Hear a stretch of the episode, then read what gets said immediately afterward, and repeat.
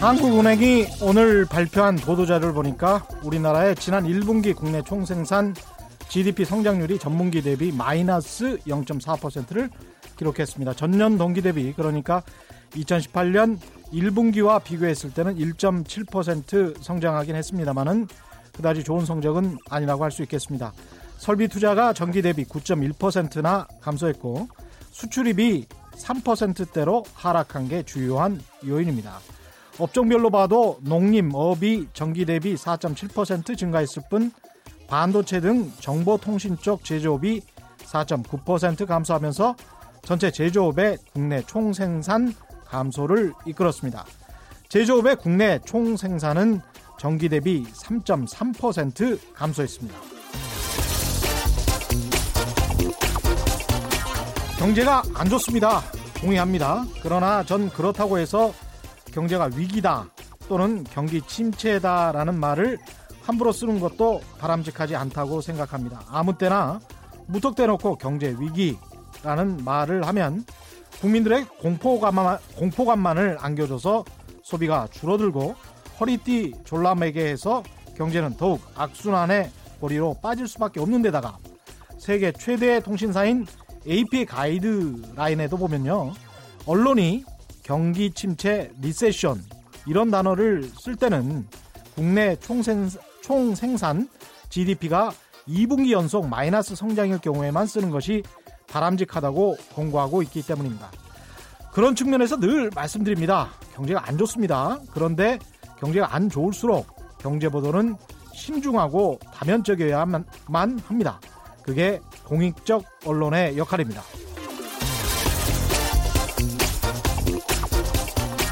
안녕하십니까. 세상에 이익이 되는 방송 최경령의 경제쇼 출발합니다. 오늘의 돌발 경제 퀴즈입니다.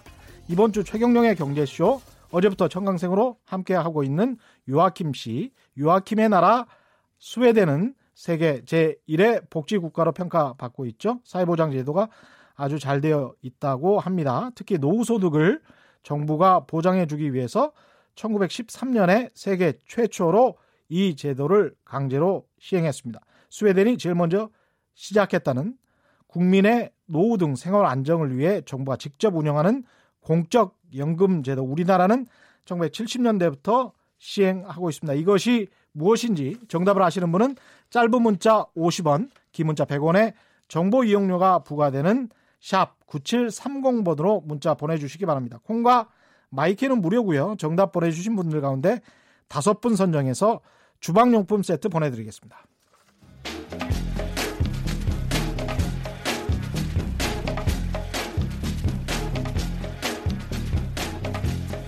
fact check. 최경영의 경제쇼는 진실만을 전해드립니다. 네, 가짜 뉴스는 가라. 잘못된 경제 뉴스의 오류를 오목조목 짚어주는 아, 머니투데이 최성근 이카노미스트 최이코 스튜디오에 나오셨습니다. 안녕하십니까? 네, 안녕하십니까? 머니투데이 최성근입니다. 네, 그리고 어제부터 스웨덴, 스웨덴에서 온 경알못 대표. 근데 경제를 잘 아시는 것 같습니다. 아, 아닙니다. 잘 모릅니다. 요아킴 소렌센. 이 소렌센 맞죠? 네, 맞습니다. 네, 요아킴 씨 나와 계십니다. 안녕하세요. 안녕하세요. 네, 반갑습니다. 어제 제가 직업을 못 물어봤어요. 대학은 졸업하셨죠? 대학교는 졸업했어요. 대학... 원은 아직 안 갔고요. 아, 대학교는 졸업하셨고. 네. 지금 그래서 뭐 하십니까? 저는 뭐 취직 준비하기엔 너무 대충 살고 있는데, 네. 저도 뭐 이런 일 이것저것 하면서 네. 이것저것 방송도 하고, 예, 대충 살고 있는 것 같아요. 네, 한국에서 경험도 해보고, 네. 한국은 어떻게 근데 선택을 하게 됐어요? 저는 사실 여자친구를 네, 따라왔습니다. 아 여자친구 따라왔어요? 네, 어쩔 수 없이 이게 기가 세가지고 저도 모르게 따라오게 됐어요. 아 여자친구가 한국 사람인데 네, 등... 스웨덴에 잠깐 유학을 했나 보죠? 네 맞아요. 아 그래가지고 같이 가자라고 하니까 쫄래쫄래 그냥 따라. 예, 그러니까 네네네 네, 네 하면서 예. 집에 사장님은 좀. 예. 아 그렇군요. 네. 아니 복지 천국인 스웨덴에서 이렇게 그러니까 헬조신이나 부르는 우리나라로 한국까지 굉장히 힘들지 않습니까? 어? 한국에서 살기가 힘든 점도 있는데 오히려 변한 점도 많아요. 편한 점도 어, 네, 많다. 편한 점. 어떤 이게 게 편해요? 24시간 배달되는 나라 어디 있어요? 아. 너무 좋아요. 그리고 음식도 이 아. 자극적인 음식 너무 좋아요. 자극적인 음식이 너무 좋다. 예. 위 버리십니다. 거다가 거기 있으면 위 버려요. 예. 아이고 큰일 났네. 예, 알겠습니다. 이 재밌는 이야기들은 좀 나중에 해보고요. 같이 같이 한번 해보고 네. 최이코 오늘 예. 준비하신 주제가 어떤 내용인가요? 예, 최근에 이제 대졸 실업자에 대한 통계가 나와서 그렇죠. 그 언론에서 많이 좀 다뤘었던 기억이 납니다. 예, 특히 언론 보도에서 대졸 이- 실업자가 굉장히 많다. 뭐, 이런 이야기는 본것 2년 같습니다. 만에 사상 최고, 뭐 청년 고용 개선 맞나? 2년 만에 사상 최고. 예. 뭐 대졸- 사상 최고가 많죠. 대졸 실업 요새. 2년 만에 예. 역대 최고, 예. 뭐 최악의 청년 실업, 예. 뭐 이런 고학력 백수 왜 늘어나나 뭐 이런 기사들이 예. 언론과 포탈에 굉장히 예. 많이 호- 예, 보도가 되었습니다. 이게 뭐 잘못된 뉴스인가요? 그러니까 가짜 이게- 뉴스입니까? 음, 가짜 뉴스에 가깝습니다. 왜냐하면 어. 그 이유는 이 대졸 실업자라고 보통 말을 말씀을 들으면 음. 우리 뭐 독자들이나 시청자분들은 어 청년들이 이렇게 많이 어, 실업 상태 있구나라고 예. 받아들이실 것 같아요. 예. 그렇죠? 어감이 그렇잖아요. 대졸 실업자. 대졸 네, 실업자가 60 몇만 명? 60만 명. 60만 명? 예, 예. 어휴, 굉장히 많네요. 네, 그렇죠. 예. 근데 이게 어 통계청에 이제 네. 이 통계 용어를 좀 잘 아셔야 될 부분이 있어요. 예. 이 대졸 실업자라고 하는 것은 단순히 20대 혹은 젊은 층의 실업자만을 말하는 게 아니라 음. 어, 대학 졸업장을 가진 예. 음. 대학 졸업 경력을 가지신 모든 연령대를 대졸 실업 그러니까 실업 상태에 있, 있다고 한다면 음. 대졸 실업자라고 말할 할수 있는 거예요. 통계적으로. 아. 예. 그러면 마찬가지로 고졸 실업자면 고등학교만 졸업하고 현재 구직 활동을 하고 있는데 실업 상태다. 그러면 그렇죠. 예, 그렇습니다. 정확하게. 그럼 나이가 아예 상관없는 거예요. 나이가 상관없는 아. 개념이에요. 그러니까 실업자란 큰 숫자가 있는데 예. 그거를 학력으로 나눈 거예요. 편의상 대졸, 고졸 그 이하. 아, 대졸 예. 고졸 그 이하 예, 이렇게 예. 나눠 있습니까? 오. 그러면 이제 대졸 실업자의 아주 나이 드신 분들 뭐 60세, 70세도 있는 있는 겁니까? 그분이 이제 뭐 논일자리 만약에 구직을 하- 활동하셨다. 예. 라고 하면 뭐 7, 80대 혹은 90대도 뭐 가능한 수치입니다. 어? 그럼 은퇴하신 분도 포함되어 있는 거예요? 그렇죠. 어, 그럼 이 통계가 이상한데? 약간 좀 이상하다. 용어가 좀 용어가 좀 예, 이상하다. 그렇죠. 음. 그렇죠. 특히 노인분들 같은 경우에 정부가 일자리를 주면서 구직 활동을 열심히 하고 있단 말이에요. 네네. 요즘에. 근데 그분들 중에서 대졸 자들이면 네네. 그분들이 만약에 정부에서 주는 일자리도 찾지 못했다. 네. 이러면 대졸 실업자가 그렇습니다. 그 맹점이 여기 있는 겁니다. 거예요. 65세도 대졸 실업자가 예. 되는 거예요? 최근에 와서 노인 이 대졸 실업자가 늘어난 이유가 바로 거기에 있습니다. 아, 그렇군요. 예. 특히 이제 그런 말을 많이 했단 말이죠. 정부가 일자리를 노인들에게 많이 주고 왜냐하면 우리나라는 워낙 노인 빈곤층이 높다 보니까 네네. 빈곤율이 높죠. OECD 네. 최고인데 그런 상황에서 이제 노인 일자리를 많이 개발하려고 하다 보니까 그러면 열심히 이제 구직 활동을 하는 노인들이 늘어나게 되고 그렇죠. 그러다 보면은 그분들이 구직 단념자가 아니고 더 이상 직업을 찾지를 않으면 이게 실업률에 포함이 안 되잖아요. 네. 직장을 찾지 않으면. 근데 네. 구직을 열심히 하고 있으면 실업률에 포함이 되는 거예요. 아. 그래서 실업률이 높아지고 실업자도 그러면서 많아지는 거죠. 실업자도 많아지고 그런 현상이 나타났었거든요. 아, 근데 너무 대졸 이상한데. 실업률까지 높아지는 거네. 대졸, 예, 대졸 실업자라는 개념이 그렇습니다. 어. 그래서 뭐 재밌네, 옛날에 뭐. 일제시대 때 경성대대 졸업하신 분도 어. 만약에 구직 활동을 하셨다. 어. 근데 취업을 못 했다라고 하면 지금 이 통계에 잡히는 거예요. 저는 그냥 대졸 실업률이면 25세부터 29세 대학 졸업한 사람들 그거 네. 생각했었는데 그렇죠. 그렇죠? 예. 어, 그러니까 일부러 이렇게 한 거예요? 그러니까 이 기사는 그걸 알고 있는 것 같아요 기자들은. 아. 근데 그거를 편의상 그냥 대졸 실업자로 통계청에서 분류를 해버리니까 아. 그걸 그냥 갖다 쓰는 거예요. 그 독자들은 알 수가 없죠. 통계청에서 원래 개념이 그런 개념이 있었던 거 아닙니까? 대, 대졸 실업률이라는 그러니까 개념이. 그렇게 따지진 않고 아까 예. 말씀드린 것처럼 실업자랑 큰 카테고리가 있는데 예. 그걸 학년별로 나눈 거예요. 그냥. 아. 그걸 그냥 소개한 것 뿐인데 예. 그 통계를 갖다가 대졸 실업자 몇만 이렇게 막 기사를 뽑아내는 거죠. 이야. 제목을 아주 자극적으로. 선정적이네. 아, 아, 이 대졸- 숫자만으로. 대졸 예. 실업자 60만 명 그러면은 헉 이런 느낌이 들긴 실제로 합니다. 거기서 연령별로 잘라서 우리가 봐야 되는데 그럼 예. 네. 20대 30대 비중이 얼마냐? 예. 불과 한 43%입니다. 아, 이 중에서 2030에 아, 예, 2030 세대만 딸, 어, 따로 떼어서 보면, 보면 예, 그게 그러면 이제 예. 30대 이상 40대 60%. 그러니까 절반은 청년층, 절반은 그 위 장년층, 청, 노년층 중, 보시면 중 됩니다. 장년층, 예, 노년층이 그렇게 60%라는 보시면 되는 거죠. 야, 네. 말이 안 되는데? 음, 그러니까 우리가 기사를 예, 모르시는 분들은 이거를 오해하기가 쉬운 거죠. 그러네요. 어떻게 알아요? 그러니까 저, 절대 청년. 고용이 심각하다. 네. 그래서 이 통계를 들이대면 사람들이 더 심각하게 받아들일 수 있는 거죠. 그렇죠. 네. 그러네요. 60만 명 이러면 어 이게 이 정부 들어서 역대 또 2년 만에 역대 최고치라니까 아주 큰일 난 것처럼 그렇게 느껴질 수밖에 없, 없겠습니다. 그렇죠. 그리고 이거를 더 재밌는 거는 예. 실제로 2030을 이렇게 잘라서 음. 연령도를 제가 이, 추계를 해보니까 예. 어, 실제로 젊은 층들의 대졸 실업자는 줄어들어요. 아, 젊은? 층들의 대졸 실업자는 또 줄어들어? 예.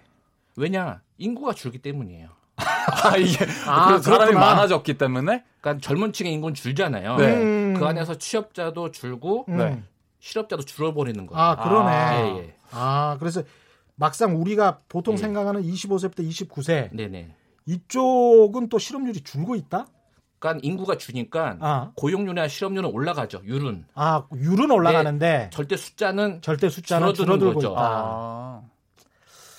그런 현상이 나타나고 있군요. 그러니까 그런데 결국은 중장년 혹시 네. 노인들은 더 늘어나는 거예요. 왜 인구가 더 많아지니까. 아. 올- 원래 그리고 그쪽 예. 인구가 두터웠으니까. 그렇죠. 가령 무슨 우리가 58년 개띠라고 하면 네. 100만 명이 태어났다. 네. 70년, 71년생들이 100만 명이 태어났다. 그러면 네. 그쪽 인구는 원래부터 많았으니까. 근데 이제 나중에 90 몇 년도에 태어난 사람들, 95년도에 태어난 사람들은 뭐 50만 명이다. 네. 그럼 원래 적었으니까 이런 현상이 나타난다는 거죠. 네네. 예. 그러니까 제일 많이 늘어난 게 대졸 실업자를 잘라보면 60대 이상이 제일 많아요. 음. 그리고 50대, 3, 40대. 그다음에 20, 30대는 줄고 오히려. 음. 그러니까 이게 기사의 제목과는 전혀 반대의 현상이 일어나는 거죠. 그게 막 네. 정확히 표시해야 되는 그런 뭐 그러니까 그 개념에 대해서 좀 자세히 설명을 해주고 이것이 음. 어떻게 나온 수치라는 것을 말해줘야 되는데 네. 그건 쏙 빼고 청년 고용이 나빠졌다라고 네. 하면서 이 수치를 들이대면 이건 전혀 안 맞는다는 거죠 제 음. 말씀은. 네. 약간 어, 너무 좀 속은 느낌이에요. 기만적. 기만적이고 사기적인 느낌이 나요. 네.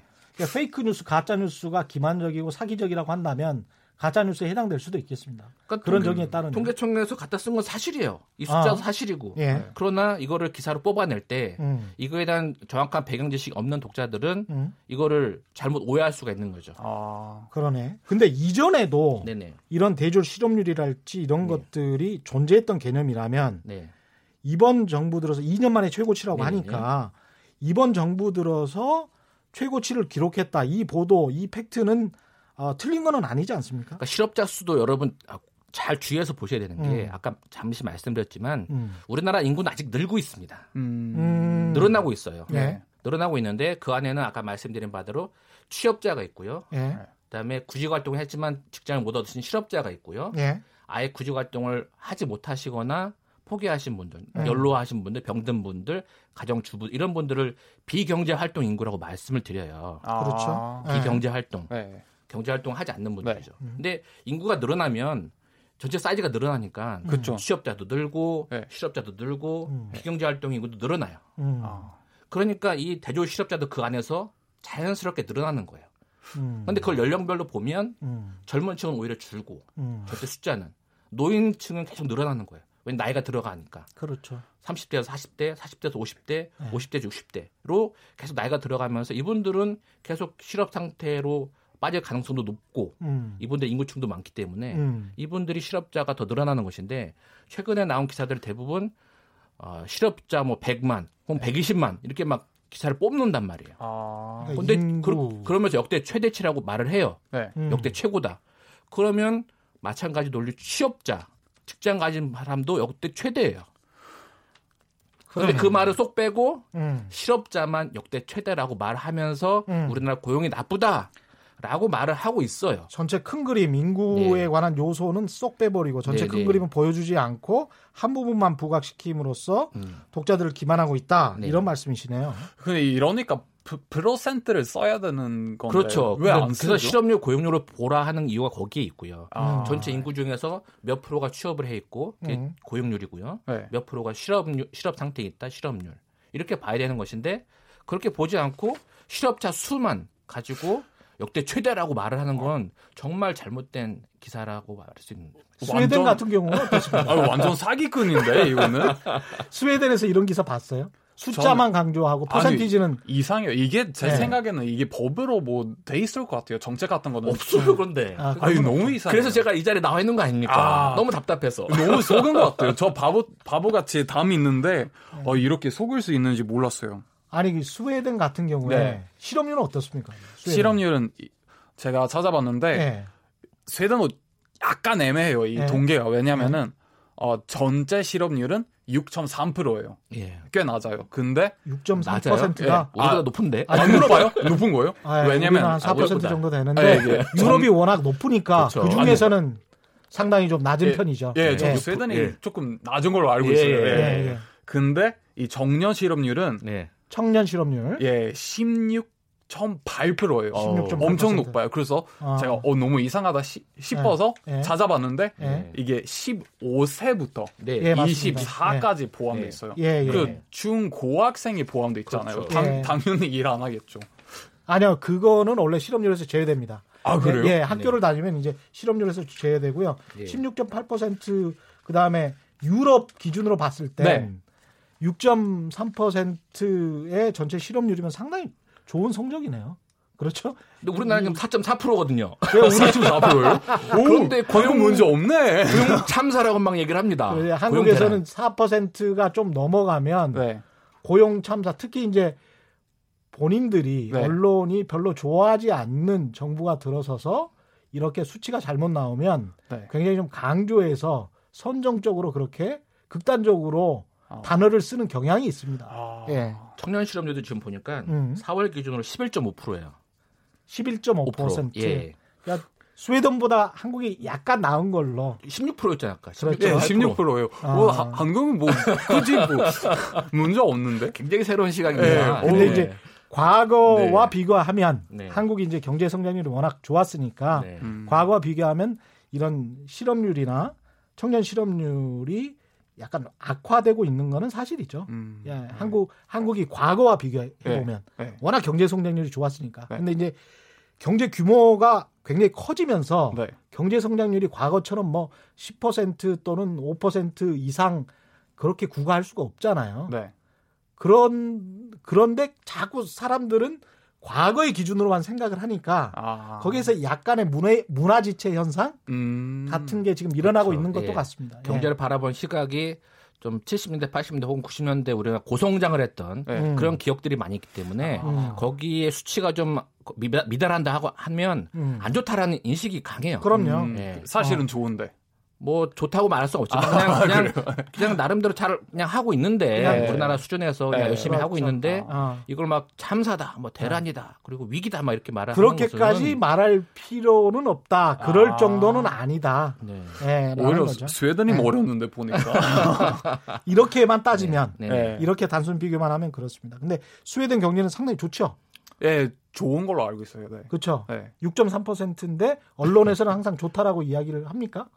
네, 스웨덴은 유럽에서 예. 좋다고 나오거든요. 좋다고. 예. 이 정도면 상당히 네. 제, 제가 알고 있는 경우도 뭐 이탈리아 그리스랑 비교를 해보자면 아, 네. 너무 너무 좋은 상황입니다. 얼굴 찡그리시네. 아, 예, 이게- 이탈리아 그리스 나와 예. 어, 그리스는 알려줘. 어, 그리스는 네. 완전 네. 다르죠. 예. 굉장히 좋은 상황. 좋은 편이죠. 네. 예. 남부 유럽 쪽에 비해서 북유럽 쪽이 상당히 좋으니까. 훨씬 잘 살죠. 예. 굉장한 자부심을 근데 이제 이렇게 보도가 고용 참사, 뭐 대졸 실업률, 대졸 실업자 60만 명 이런 보도가 나올 때 청와대 일자리 수석 비서관이 아직 뭐 어렵긴 하지만 아, 지난해보다 고용 상황은 나아지고 있다 이렇게 이야기하니까 또 네. 이제 언론에서 네. 저거 봐라 현실 인식도 그렇죠. 못하고 인식이 아니하다. 예, 인식이 아니하다 뭐 이런 네, 이야기가 막 네, 나온단 말이죠. 네, 네, 네. 최이코가 보시기에 어떻습니까? 객관적으로 이게 고용 상황은. 그러니까 청와대도 참 고민이 되는 것 같아요. 예. 수치적으로는 뭐 아까 말한 것처럼 그렇게 나쁜 건 아닌데 예. 자꾸 주변에서 나쁘다 나쁘다 얘기하니까 음, 또 얘기를 하면 또 변명하는 것 같고 음. 또 사실대로 얘기하면 또 인식이 아니하다는 얘기 듣고 그러니까 스탠스가 굉장히 좀 어정쩡하지 않은가 싶어요. 음. 근데 뭐 좀 다른 연구 기관이라든지 네. 아니면 언론이나 이런 데가 좀 이런 사실들을 좀 제대로 파악을 해서 보도를 하는데 좀 도움을 준다면 음. 뭐 우리나라 고용 정책이나 이런 걸 하는데 좀 도움이 되지 않을까 싶습니다. 그렇죠. 이 또 지적됐던 것이 대졸 인구 중에 네. 일할 의사가 없는 비경제 네네. 활동 인구가 늘어난 것이 또 문제라는 네네. 지적이 있는데 공무원 시험이나 뭐 취업 준비생들처럼 잠재적 실업자 또는 이제 구직 단념자들도 네네. 상당히 있을 수가 있다. 네네. 이 부분은 늘 지적이 되는 건데 그렇죠. 어떻습니까? 그분도 아까 음. 말한 인구학적인 측면에서 인구조직 측면에서 비경제 활동이랑 인구란 게 예. 여기도 대졸 실업자 연령이 고려가 안 된 거예요. 예. 그러니까 전체적으로 비경제 활동 인구가 늘어난 이유는 음. 노령 인구가 많아지기 때문에 음. 그 안에서 노령 인구도 당연히 일을 못 하시지 않습니까? 그런 분들은 그렇죠. 구직 네. 활동 하는 분들도 계시지만 음. 몸이 아프거나 혹은 구직 의사가 없거나 그냥 집에 노시는 나이, 나이 드신 분들이 많단 말이에요. 음. 그런 분들이 비경제 활동가 늘어나는 거는 음. 어찌 보면 당연한 우리나라의 고령화 현상인데 음. 그냥 단순히 대졸 실업 인구 중에 뭐 비경제 활동 인구가 늘어났다 이렇게 바라는 것은 좀 팩트랑 다르고요. 아까 키 기자님 말씀하신 것처럼 대졸 우리 청년들도 이 중소기업으로 가기 싫어합니다. 그렇기 그렇죠. 때문에 어. 좀더 좋은 직장을 가기. 위해서 요즘 구직 기간이 굉장히 길어요. 예. 대학을 졸업하더라도 바로 직장 가는 게 아니라 인턴을 하기도 하고 아르바이트를 하시면서 뭐 공무원 시험을 준비하기도 하고 더 좋은 직장을 가기 위해서 많은 애를 씁니다. 음. 그건 자연스러운 현상이죠. 음. 근데 그거 가지고 이게 마치 우리나라의 고용 대란 일자리가 없어서 막 청년들이 갈 데가 없다라고 말하는 것은 조금 언론만 사실- 보면 예. 거의 뭐 1930년대 미국 대공황 같은 그런 그렇죠. 것 같아요. 예. 네네네. 묘사가 되는 게. 네. 아니 네. 만약에 그럼 철대 막 수치만 보면은 네네. 그럼 사람들이 대학교를 졸업하면 확 늘어나겠는데? 그 이상한데? 이게 또 계절성이라는 게 있어서 음. 아 그죠. 졸업 그렇지. 시즌에는 실업자 수가 확 늘어납니다. 그렇겠죠. 대졸 실업자도 그래서 40만에서 60만 월별로 왔다 갔다 해요. 아유 3월, 4월에 제일 많아지고요. 네. 그리고 11월 달에 제일 낮아져요. 아 근데 그거를 3월, 4월 달에 이런 기사가 막 쏟아져 나온 게 그때 최대가 돼요. 이야 실업률하고 실업자 수가. 아, 사기꾼들이에요 이거 이거 말이 안 되는데. 지금 말씀하신 거는 예. 인구를 봐라. 네. 그 다음에 계절성을 봐라. 네네. 이런 기준을 면밀하게 봐야 되겠습니다. 언론에 네네. 속지 않으려면. 그러니까 제가 그런 최근에 있네. 언- 언론 언론 보도를 예. 봤는데 실업자 그래프를 막 그려놨어요. 네. 근데 딱 최저 11월 달부터 높아지는 4월까지만 딱 그려놓고 네. 음. 청년 실업률이 나빠졌다. 막 이런 기사를 써냅니다. 네. 그러니까 음. 독자들은 어 이- 이거 굉장히 안 좋아졌구나 몇 개월 만에 이렇게 느낀단 말이죠. 그래프만 네. 보면. 근데 1년을 그려보면 음. 이게 또 내려가요. 4월 아. 이후로 실업자 수와 실업률이. 오, 이게 엄청 막 생각하면서 읽어야겠는데 뉴스는. 그러니까 여러분 실업률하고 실업자 수이 보도를 보실 때 굉장히 주의를 하셔야 됩니다. 계절성과 인구 구조를 꼭 고려를 하셔야 됩니다. 이 저는 제일 문제는 사실은 청년 실업도 실업이지만 청년들이 공무원 시험 준비를 많이 하고 아 맞아요. 공기업 준비를 많이 하고 대기업만 가려고 하고 대기업까지는 뭐 그렇다고 치고요.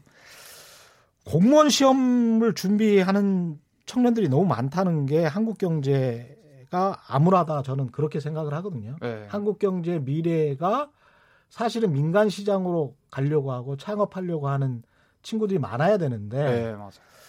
그런 친구들이 별로 없고 공무원 시험 주- 준비하는 친구들이 많다는 게 굉장히 큰 문제라고 생각을 하는데요.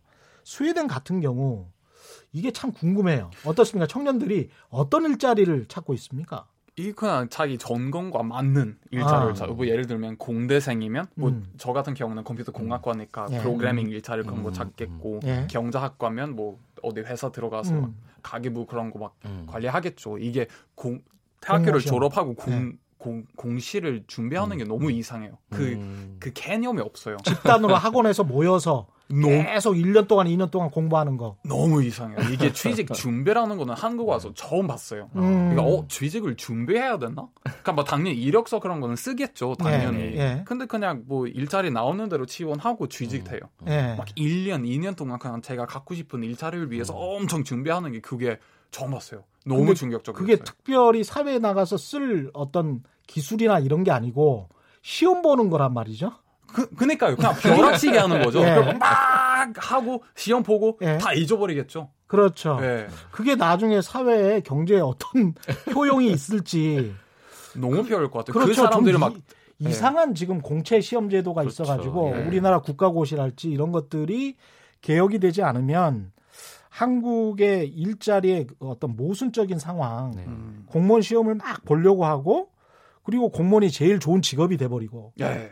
이거는 정말 바람직하지 않은 것 같아요. 자본주의 국가에서. 이상해요. 이게 공무원 그 이미지가 없어요 스웨덴에. 아, 그냥 그래? 어쩌다가 돼버려요. 그냥 이게 막 뭐 나오길래 막 어쩌다 지원했는데 어 공무원이 어공 됐네요. 어공. 예. 아 그렇군요. 그 느낌이에요. 근데 한국은 뭐 공무원이면 뭐 안정적인 직장, 그렇죠. 막 제도를 잘 지키는 그런 그러니까 시험을 봐서 공무원이 되는 그런 그래서 평생 공무원이 되는 그런 식은 아닙니까? 아니요, 아니요. 그러니까 민간에서 그냥 공무원을 네. 채용하기도 하고 네. 아. 다른 직장이랑 똑같은 걸로 알고 있어요. 아 완전히 다르네요. 네, 완전 다르네요. 다르네요. 너무 신기했어요. 방식이. 이런 것들을 우리가 좀 배워야 되지 않을까 네. 싶습니다. 북유럽 같은 경우에 실업자를 위한 제도나 복지 같은 것도 잘 돼 있죠. 잘 돼 있죠. 예, 네. 아예 좀 소개해 주세요. 아, 예. 실업자들을 도와주는 그 기관이 있어요. 음. 그 기관의 기록에 등록하면 음. 지원금이 나와요. 예. 그리고 지- 그 지원금을 가지고 충분히 예. 아, 살아 먹고 살 수가 있어요. 음.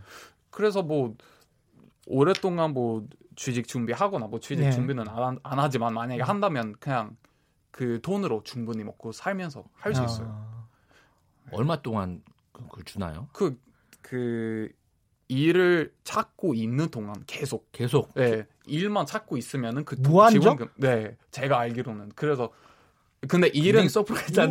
뭐, 우리나라는 9개월인가 그렇지 않습니까? 그렇죠. 예. 그렇죠. 예. 아, 그 가끔 면접 240 보고 그래야 가끔. 돼요. 예. 예. 네, 면접 네. 보고 막 지원하고 그래야 그렇죠. 되긴 하는데 그 그렇게 하면 계속 나오는 걸로 알고 있어요. 우리나라도 그런 제도는 있고 그러니까 네. 계속 구직 활동을 해야 된다는 증명은 보여줘야 되고 그렇죠. 맞아요. 예. 네. 그런데 우리나라는 9개월일 정도로 제가 알고 있는데 네. 거의 무한정 준다고요. 그런 하고 것 같은데. 예, 그러니까. 엄청 오랫동안 그냥 그렇게 어. 살아왔던 친구들도 어. 봤어요. 어. 게으른 우리랑 친구들. 개념이 많이 다르네요. 우리 같으면 아주 난리가 날 것 같은데. 예. 9955님, 5417님, 이청복님, 남광희님 등등등. 지금 경제가 좋다는 겁니까? 뭐 이렇게 말씀을 하셨는데요. 오프닝부터 말씀드렸는데 경제가 좋지 않다라 안, 않다 이거에 관해서 저는 동의를 한다라고 이야기를 했는데요.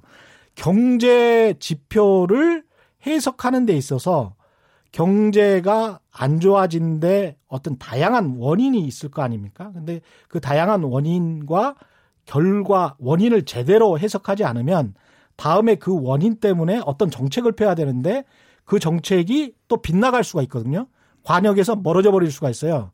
그래서 문재인 정부의 정책 때문에 이렇게 경제 지표가 나왔다라는 단순한 설명을 해버리면 아주 정파적으로 해석을 해버리면 그 다음 정책도 이상한 정책이 나올 수가 있기 때문에 경제 관련 통계에는 다면적으로 해석을 해야 된다는 말씀을 드리고 그렇죠. 최익호께서도 그런 의미에서. 예. 이야기를 하시는 거잖아요. 정확히 원인을 진단할 수 있어야 그에 대한 합당한 대책이 나오는 것인데 음. 이걸 정파적으로 해석하기 시작하면 음. 정부도 조급해지고 그렇죠. 뭐 제대로 원인 분석 못 하니까 어. 땜질식 대책이 나오는 거죠. 그렇죠. 그러니까 그러니까 이거를 정확히 객관적으로 분석을 하는 노력이 필요한 거죠. 그렇죠. 그래서 다- 그 잘못하면은 언론이 선전선동의 기구가 돼버리는 그렇죠. 상황이 되기 때문에 그런 상황을 방지하기 위해서 다면적인 요인들을 분석을 같이 해보고 있는 것이고요.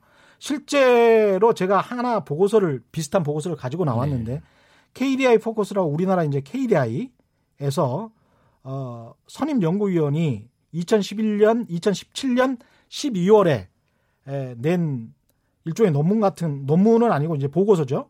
보고서인데 여기 보- 봐도 최이코랑 지금 똑같은 이야기가 나오고 있습니다. 최근 우리나라 전체 실업률 2017년 이야기입니다. 최근 우리나라 전체 실업률은 상, 상승하지 않았으나 청년 실업률이 2013년 이후 급속히 상승하고 있다. 그 이유는 전문직과 준전문직 일자리 창출이 부진해서 대졸 실업률이 상승한 데 있다. 이렇게 나오고 있어요. 여기에서 이미 대졸 실업률이 상승하고 있다. 네. 그리고 가장 큰 원인으로 이 보고서에서도 KDI 보고서에서도 인구 구조 변화 때문에 그렇다라고 네. 이야기를 하고 있거든요.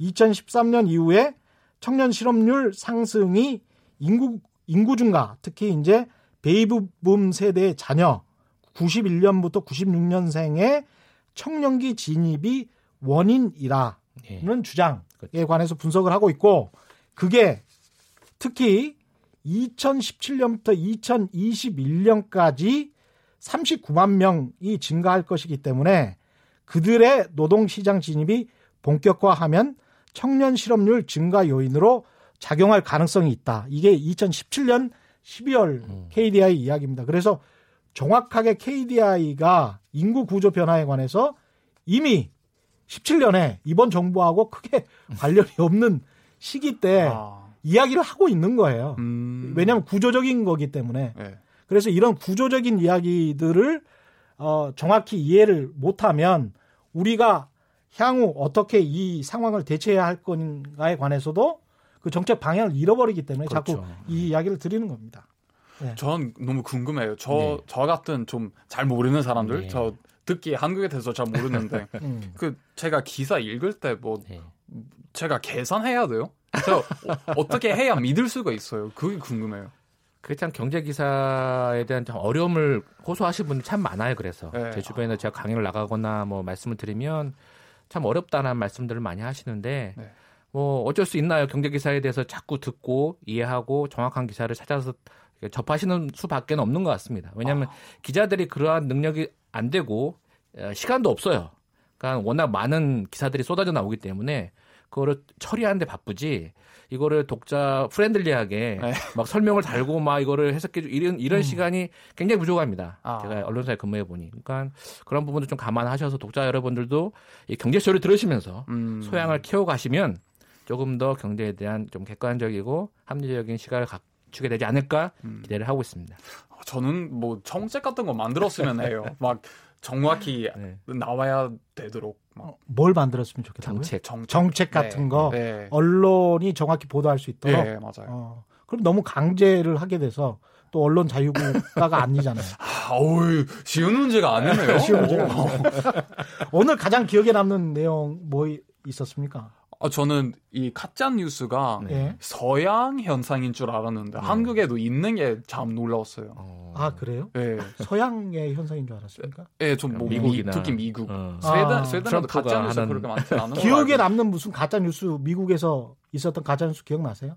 아, 그건 기억 잘안 나는데 그냥 네. 마음대로 막 그 자기 생각대로 보여주는데 음. 예. 한국도 비슷한 비슷하다고 하시니까 예. 참 놀라웠어요. 저는 막 기억이 남는 게 트럼프 대통령이 그 대선을 치를 때 네. 힐러리 클린턴이랑 대선을 치를 때 음. 로마 교황청에서 트럼프 대통령을 지지했다. 아, 라는 뉴스. 이게 가짜 뉴스였거든요. 아, 네. 지금 그- 말씀하시니까 예. 저도 생각나는데 그런 그- 식의 뉴스가 많았습니다. 맞아요. 예. 인원수도 막 거짓말 치는 그런 음, 것도 있었어요. 음. 뭘 가지고 거기 그 대통령이 했을 때 거기 예. 참가 참가자 이- 수- 참가자 인원수, 예. 아. 그것도 환영 인파, 네. 음. 예, 그것도 가짜 뉴스가 나왔어요.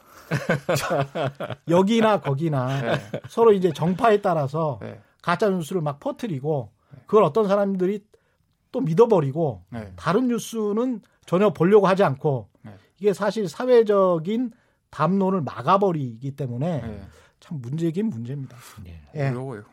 예, 여기까지 오늘 해야 될 것 같네요. 네. 지금까지 말씀 감사하고요. 머니투데이의 최성근 이코노미스트와 요아킴 씨와 함께했습니다. 고맙습니다. 감사합니다. 감사합니다. 세상 어디에도 없는 중문직답 세무상담. 정직하고 지혜로운 납세의 길잡이. 친절한 수남씨, 안수남 세무사를 만나보세요.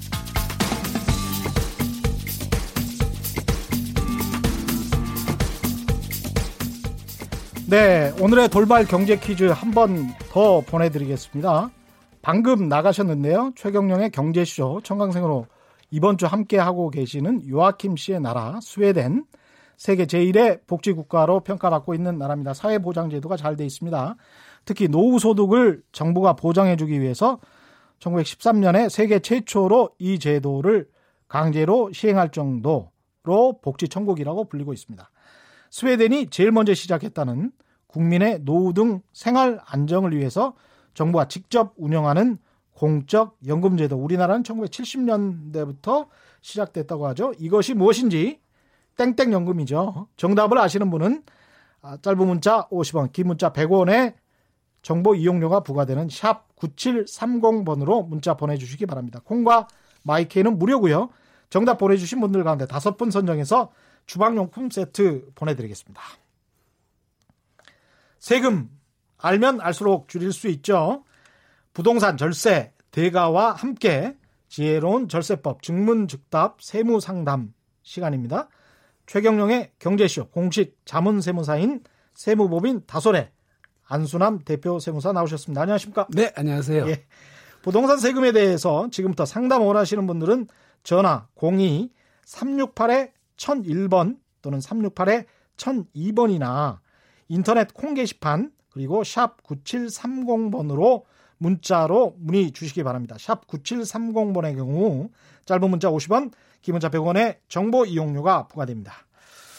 오늘도 많은 분들이 궁금해하는 양도소득세 중심으로 절세 방법 알아보겠습니다. 네. 제가 만약에 네, 네. 부동산을 사서 네. 거기에서 공사를 했습니다. 예, 예. 땅이나 뭐 주택에 네. 그 경비에 대해서는 공제 받을 수 있습니까? 경비에 대해서는 이제 종류에 따라 달라지긴 하지만은 예. 예, 공제는 받을 수는 있습니다. 예. 근데 꼭 중요한 거는 예. 공사 같은 경우에는 보통 도급 계약서문 작성을 하고 예. 이 적격 증빙을 안 받아놓게 되는데요. 음. 우리가 말하는 적격 증비랑 증비라는 것이 세법에서 정한 증빙이거든요. 음. 요거를 제대로 안 받아 갖고는 경비를 인정을 못 받아요. 적격 증, 증빙. 예, 여기 영수증 같은 겁니다. 세금 계산서하고 예. 신용카드 영수증, 아. 현금 영수증 예. 이런 것들을 적격 증빙 영수증이라고 그러고요. 이걸 그 업을 하신 분으로부터 받아야 되네요. 그렇습니다. 사업자로부터 이걸 받아야 되고 예. 만약에 이런 것을 못 받았다 그러면은 예. 금융 자료를 남겨야 돼요. 금융 예, 자료를 내가 무통장, 돈을 줬다. 그렇습니다. 무통장 입금시켜줬다든지 아. 이런 자료들이 남겨놔서 객관적으로 입증이 돼야만이 예. 이걸 비용으로 영, 인정받을 수가 있으니까 예. 영수증 받는 게 굉장히 중요합니다. 그래서 그러네요. 도급계약서만 단순히 써갖고는 안 된다는 사실 꼭 아셔야 되겠습니다. 음, 영수증 꼼꼼히 챙기셔야 되겠습니다. 그렇습니다. 예. 빚내서 두 번째입니다. 빚내서 상가를 구입했는데 예. 임대도 잘 안 나가고 요새 지금 그런 상황이 예, 꽤 있을 예, 텐데 예.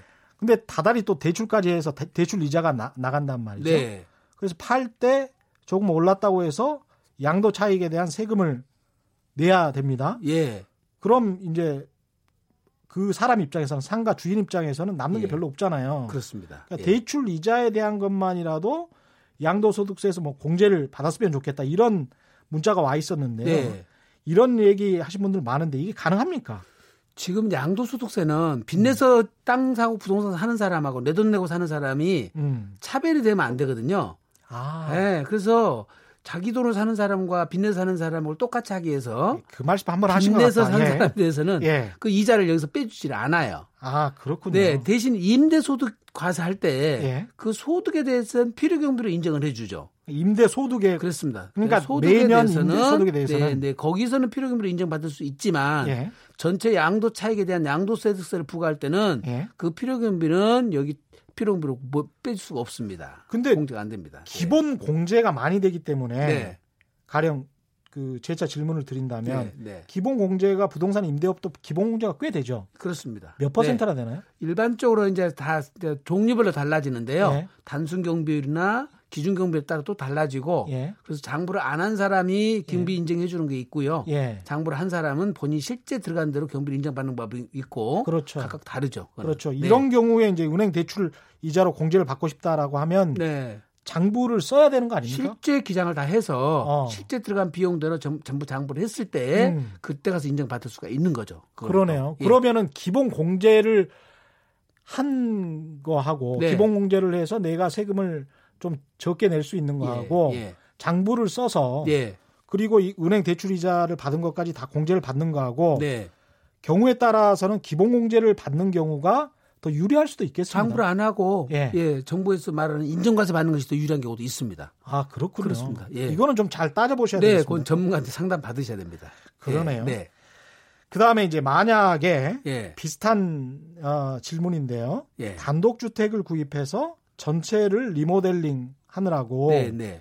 1억 5천만 원 가량이 들어갔다고 합니다. 예, 예. 그래서 리모델링 비용 중에서 뭐 벽지, 장판 예. 비용, 페인트 칠 예. 이거 다 경비로 인정받을 수 있는가? 없다는데 예. 맞나? 예. 공제를 안 해주는 이유가 뭔가 이렇게 예. 질문하셨는데 우선 이제 착각을 하시는데요. 예. 보통 이제 집을 임대를 줬는데 예. 그것이 낡아가지고 벽지를 바꿔주라든지 예. 장판을 바꿔준다든지 예. 또 페인트 칠 해준다든지 유리창 깨진 걸 갈아준다든지 이런 거는 비용으로 인정을 안 해줘요. 음. 예. 그러니까 우리가 그런 평상시에 이제 유지보수비라고 그러잖아요. 예. 이제 그런 비용들은 안 해주지만 이걸 전체 all 수리하는 데 들어간 비용 중에 거기는 이제 벽지 비용도 있을 것이고 장판도 들어간 비용도 있을 것이고 아. 페인트 칠 비용도 있을 거 아니에요? 예. 그러니까 all 수리 전체 리모델링 할 때 들어간 비용 중에서 예.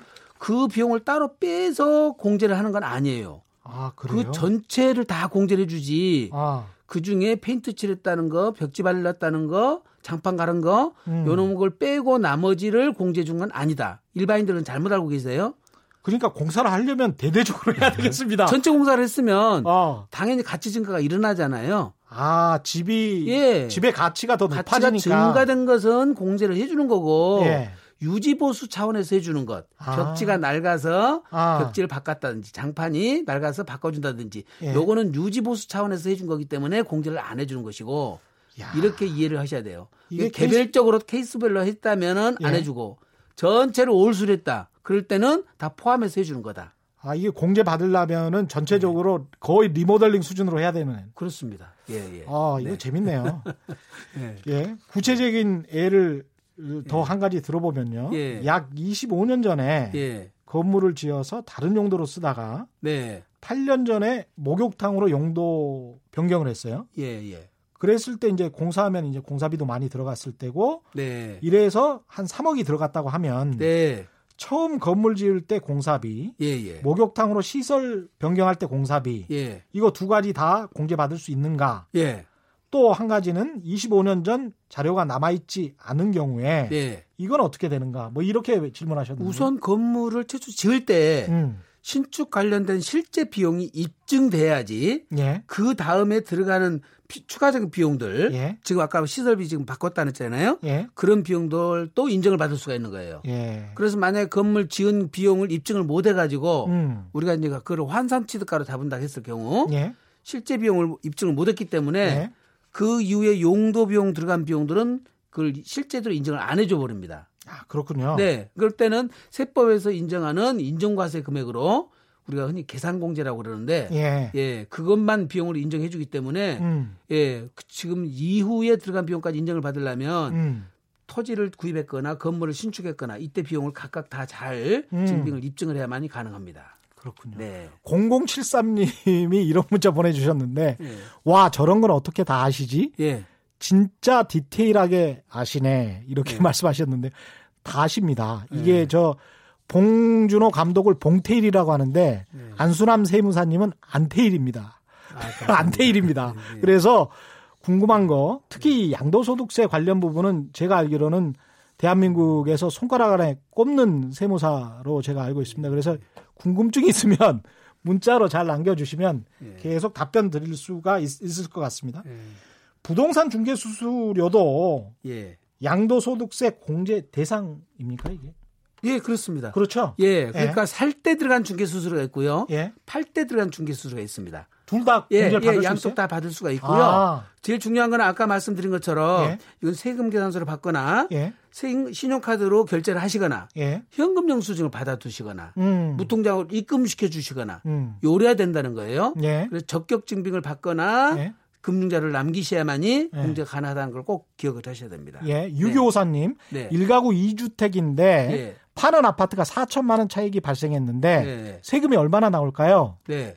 이렇게 말씀하셨네요. 지금 저런 경우에는 세금이 이제 중과세가 안 한다면 예. 한 500만 원 정도 예, 음. 정도 나올 것 같고요. 예. 중과세가 돼 버린다면은 지금 2천만 원 가까이 돼 버립니다. 아, 그러니까 그렇군요. 조종 대상 지역에 있는 건지 예. 조종 대상 지역이 있지 않은 아파트인지 예. 중과세 대상인지 일반 과세인지에 따라 달라지니까 예. 예, 전문가들한테 가서 상담을 꼭 받으셔야 되겠습니다. 마지막 질문 될 것 같습니다. 네. 양내성님 임대소득자인데요. 중간에 건물 담보로 대출 받아서 이자 납입한 건 경비 처리됩니까? 아까 말씀드린 대로 장부를 하고 기장을 하면 음. 예, 비용으로 인정받을 수가 있습니다. 네. 실제 들어오네요. 네. 네. 오늘 고맙습니다. 네. 여기까지 하겠습니다. 네. 지금까지 세무법인 다솔의 안순남 대표 세무사와 함께했습니다. 고맙습니다. 네. 감사합니다. 예. 오늘 돌발 경제 퀴즈 정답은 국민연금이었고요. 많은 분들이 정답 보내주셨네요. 당첨자는 인터넷 홈페이지에서 확인하실 수 있고요. 제작진이 직접 또 연락드리겠습니다. 저는 KBS 최경련 기자였고요. 내일 4시 10분에 다시 찾아뵙겠습니다. 지금까지 세상에 이익이 되는 방송 최경령의 경제쇼였습니다. 고맙습니다.